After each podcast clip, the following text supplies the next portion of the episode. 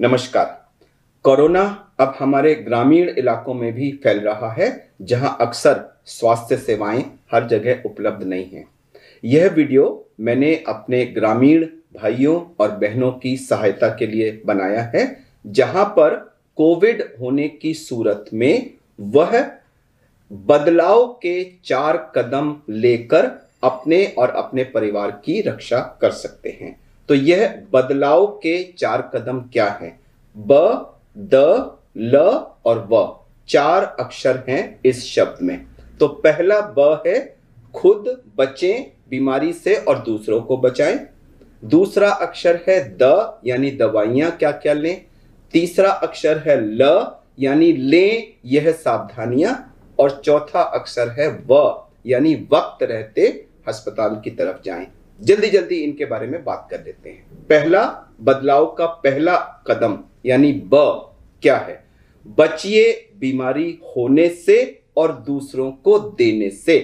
Corona के लक्षण हम सब सोचते हैं कि मेनली बुखार होगा, लेकिन आजकल ये गले में खराश होना, नाक बहना, आंख लाल होना, जुखाम जैसा एहसास होना, सर में दर्द, बदन में दर्द, कमर में दर्द, नोजिया यानी कि उबकाई आने की फीलिंग या उबकाई आना या दस्त लग जाना या कुछ नहीं तो शरीर में लाल लाल चकत्ते हो जाना, इस भिन्न भिन्न रूप में प्रेजेंट कर रहा है। तो मेरा निवेदन है कि आप बुखार का ही इंतजार ना करें।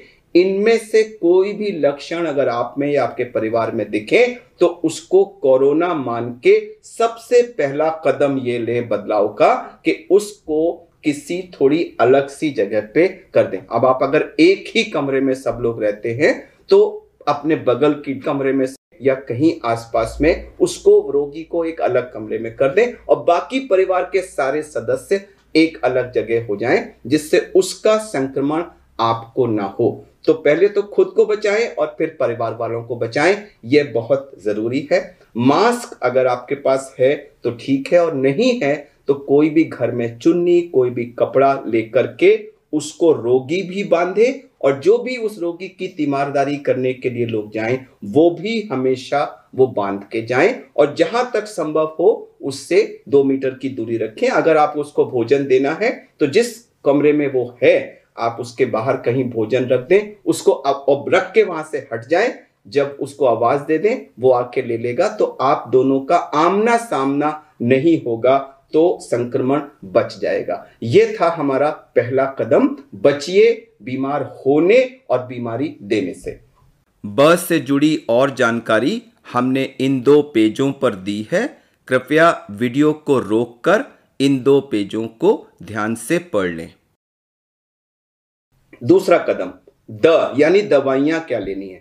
तो कोविड में सबसे अहम दवा है, एक बहुत ही सिंपल सी गोली होती है जिसको कहते हैं पैरासिटामॉल। ये एक नाम आप याद कर लीजिए, पैरासिटामॉल। यह 500 मिलीग्राम की गोली होती है और इसको नियमित रूप से 6-6 घंटे पर आप रोगी को दें।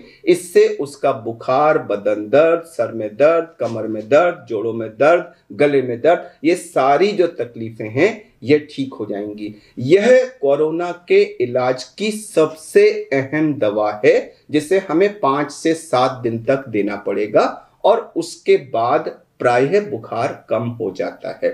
इसके अलावा 2 और दवाएं हैं जिनको ज्यादातर लोग शहरों में हम सब डॉक्टर्स लिख रहे हैं। मैं आपको बता देता हूं, अगर आपको मिल जाए तो ले लीजिए और ना मिले तो परेशान ना हो। सबसे अहम दवा तो पैरासिटामॉल ही है। ये 2 दवाइयां हैं, डॉक्सीसाइक्लिन, DOXICYCLIN, ये कैप्सूल होता है। ये एक एंटीबायोटिक है, 100 मिलीग्राम की सुबह शाम 5 दिन तक खाते हैं। यह आपको मदद कर सकती है। और तीसरी दवा है आइवरमेक्टिन, 12 मिलीग्राम की गोली रात को सोने से पहले 5 दिन तक लेनी होती है। मैं दोबारा कह दूं कि डॉक्सीसाइक्लिन और आइवरमेक्टिन अत्यंत आवश्यक नहीं है। अगर मिल जाए तो ले लीजिए, ना मिले तो परेशान ना हो। पैरासिटामॉल सबसे अहम दवा है। बहुत सारे लोग विटामिन और बहुत चीज़ों के पीछे भाग रहे हैं। मैं बता दूं कि ग्रामीण भाई बहन जिस तरह का स्वस्थ भोजन, ताजा भोजन आप जो करते हैं उसमें आपको सारे विटामिन समुचित मात्रा में मिलते हैं। आपको अपना प्रेशियस पैसा उन चीजों में व्यर्थ करने की कोई जरूरत नहीं है। 10 से जुड़ी और जानकारी हमने इन दो पेजों पर दी है। कृपया वीडियो को रोककर इन दोनों पेजों को ध्यान से पढ़ लें। अब हम आए तीसरे कदम पर, यानी ल ले यह सावधानियां। इसमें 4 मुद्दों को हम टच करेंगे। पहला मुद्दा है भोजन। बीमार होते ही पहला कदम होता है कि हम अपना भोजन छोड़ देते हैं, क्योंकि मुंह का टेस्ट खराब हो जाता है, अच्छी बुखार वगैरह। तो मेरी आपसे निवेदन है कि कृपया भोजन लेते रहें। हमें कोरोना में प्रोटीन नामक पदार्थ ज्यादा मात्रा में, प्रोटीन किस में होता है, जो मांसाहारी लोग हैं वो मांसाहारी भोजन ले, उसमें भारी मात्रा में प्रोटीन होता है। अगर आप मांसाहारी नहीं हैं, अंडा खाते हैं और आपके गांव में अवेलेबल है तो आप अंडा ले।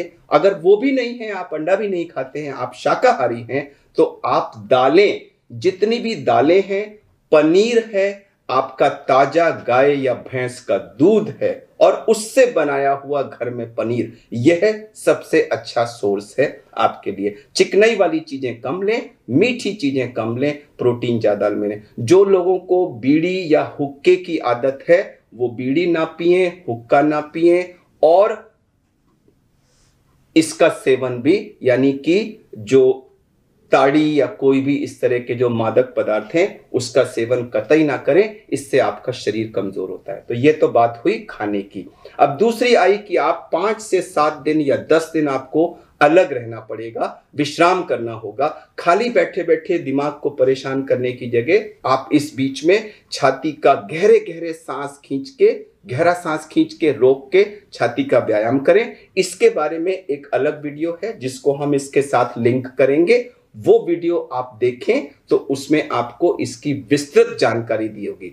मेरा विश्वास मानिए कि अगर आपने उसमें बताई गई पद्धति के अनुसार व्यायाम किया और कोशिश करके अपना सांस को रोक पाने का समय 30 सेकंड से ऊपर कर लिया, तो विश्वास मानिए कि आप ठीक हो जाएंगे।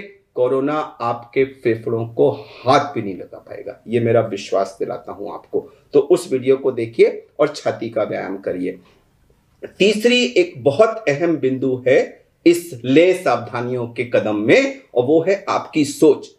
हर व्यक्ति, चूंकि चारों तरफ बहुत अफरा तफरी है, लोगों की मृत्यु भी हो रही है, तो घबरा जाते हैं। तो कृपया एक बात ध्यान रखें कि 90% रोगी माइल्ड बीमारी से संक्रमित होते हैं और 98% से ज्यादा रोगी ठीक होकर के अपने जिंदगी में वापस आ जाते हैं। तो आपका चांस 98% में होने का है। सकारात्मक सोच रखें, ईश्वर में विश्वास रखें, आप अपने को रिलैक्स, यानी कि कुछ अपनी टेंशन को कम करने की वर्जिश करें, योगा करें, थोड़ा कमरे में चले फिरें और सकारात्मक सोच रखें कि मैं ठीक हो जाऊंगा या मैं ठीक हो जाऊंगी। अगर आप बार बार ऐसा सोचेंगे तो वास्तव में आप ठीक हो जाएंगे। और चौथा जो बिंदु है इस ला का, वो है निगरानी रखना। अपने बुखार पे निगरानी रखें। हमारा ऑक्सीजन लेवल चेक किया जाता है, एक मशीन होती है पल्स ऑक्सीमीटर। हम प्रयास कर रहे हैं कि गांव में भी एटलीस्ट पंच, सरपंच वगैरह को हर गांव में कम से कम 1-2 ऐसी मशीन पहुंच जाए जिससे आप ऑक्सीजन देख सकते हैं। अगर है तो आप उसमें अपना ऑक्सीजन देखते रहें, और नहीं है तो आप व्यायाम करें। अगर आपका सांस रोक पाने का समय 30 सेकंड से ऊपर है तो मेरा विश्वास मानिए सब कुछ ठीक है।